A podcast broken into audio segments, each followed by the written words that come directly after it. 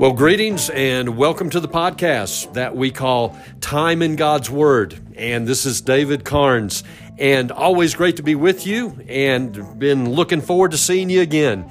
And here we are coming out of a weekend. But now, as we come back together today, we are in this part of First John where we're walking through a series that we're calling Items of Assurance for the True Believer in Jesus.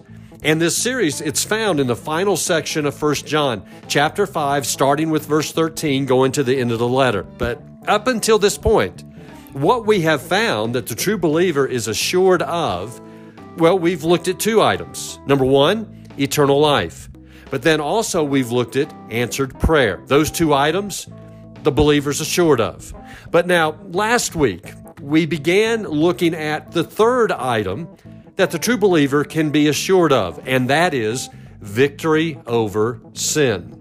And we continue to look at that now, and we see this in verse 18, chapter 5. But now, you remember that as we have been looking at this assurance, we brought out the fact that when the Christian has victory over sin, then that results in a life of consistent righteousness. Now, not a life of perfection, but again, a life of consistent righteousness. And you remember that after bringing that out, we asked a question. The question being, so how can this be done? How can the Christian live a life of consistent righteousness? I mean, this is something that we cannot do on our own. That's absolutely impossible. And so the, to answer that question, you remember that we've gone over to chapter 3 now in First John, and we've been pulling the answer out of there. And the first two answers we have looked at. The first answer being, well, there's a love for God's Word. If you're a believer in Jesus, you just love being in the Word and following the Word. But then also there's a love, and we could call it a love for the relationship with God. You're in this relationship with God now, and you want to live for Him, you want to please Him. And so those are the first two things that we have discovered in regard to all right, how is it that we can live this life of consistent righteousness? But now today we're looking at the third way or third reason that John gives that allows the believer to live a consistent life of righteousness, and it has to do with what the Holy Spirit of God does in the life of the believer. So we're going to get into this now.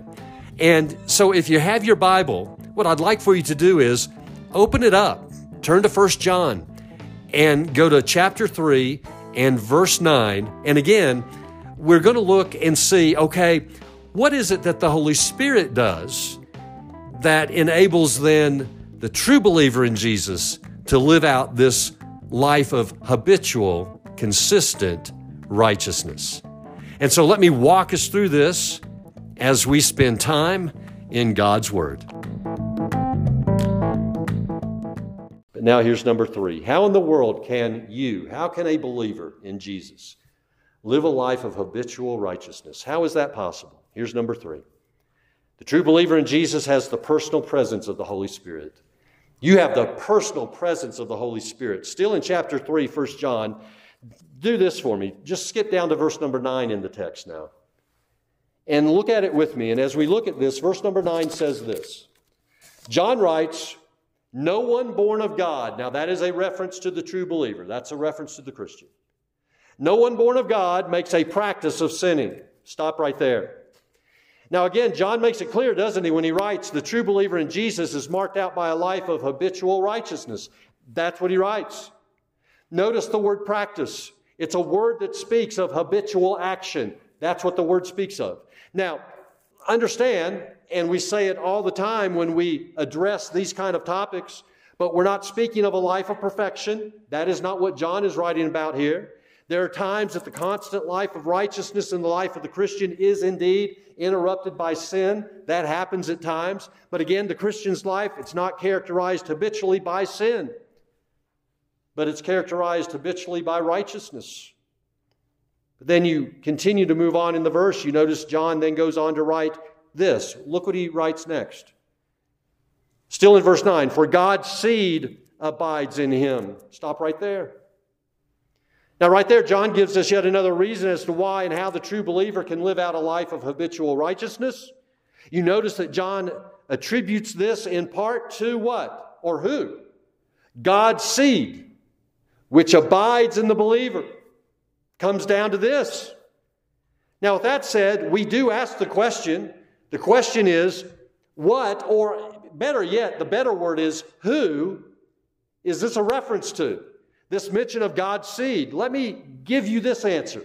The answer is this is the Holy Spirit of God that he's speaking of here. God Himself, through His Spirit within the, uh, within the believer, implanted in the believer. And understand, if you are a true follower of Christ, the Holy Spirit of God is implanted in you. That's what Paul tells us in 1 Corinthians chapter 3 verse 16 as he speaks to Christians at the church at Corinth. He writes, "Do you not know that you are God's temple and that God's spirit dwells in you?" What a great truth this is, by the way. And so every believer in Jesus is inhabited by God through the Holy Spirit of God. But then, with that said, we have to understand that as God's Spirit indwells us, this is what He's doing, or this is what He wants to do. What He wants to do is He wants to actively involve His life in your life, expressing His life and His character through your life. That's what he wants to do. And understand, but just like a seed sprouts fruit, the Spirit of God within the believer sprouts fruit forth. That's what he does. Specifically, the fruit of the Spirit, the character of God in and throughout the life of the believer. That's what he does. And with that said, then we can ask a question. This is a good time for this. What is this fruit? The fruit of the Spirit. The characteristics of God that can be expressed through your life? Well, again, I can go to the Apostle Paul, Galatians chapter 5, verse number 22. Just listen to what Paul writes here. Paul writes, But the fruit of the Spirit is love and joy and peace, patience and kindness and goodness and faithfulness and gentleness and self control. That's the character of God. That's the nature of God right there. And notice Paul says this is the fruit of the Spirit. This is what is revealed in the life of the Christian. Why? How? Well, I can tell you this because that's in you. If you're a believer in the Lord Jesus Christ, the Holy Spirit of God is within you. And He's wanting to live all of that out through you. We can know this, by the way, to be very true. We can know this to be true in that when we are allowing Him to do just that, then we indeed can live a life that is habitually characterized by righteousness. Again, I read from Galatians chapter 5, verse 25. Paul continues to write about all this, and he writes, If we live by the Spirit, let us also walk by the Spirit. In other words, Paul's saying here so if you're a true believer in Jesus, then the result's going to be a life of habitual righteousness. There will be the walk, there will be the constant life lived out. That's what he's talking about here. The divine nature of God is just sprouting out through you from the seed, from the Holy Spirit of God. Then, also, with that said, let me state this, and that is please understand, and it's something important that we have to understand when we talk about this, and that is the Lordship of Jesus in your life. This is a big part of this. And what I mean by that is you can have the Holy Spirit of God embedded in you, you can have His character in you. And yet, if you are not submissive to living for God, if you're not submissive to living for Him, allowing God's character to be lived out through you, then you will not see His character expressed through your life. There's the Lordship of Christ. For example, when it's hard to love someone, you cannot suppress God's love just because you don't want to love somebody. You've got to allow for God's love to come out of your life be passed on to others, even when it might be hard. That's when it comes down to the lordship of Christ. See your Lord? Are you willing to allow His character to always be lived through your life, even when you don't want to? And when you do, though, give into the lordship of Christ, His character will be expressed on a regular basis out of your life, popping out of that seed, sprouting.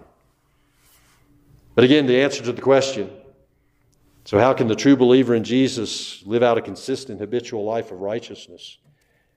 The answer, in part, is the Holy Spirit of God, the seed of God, has been implanted within the life of every true believer in Jesus.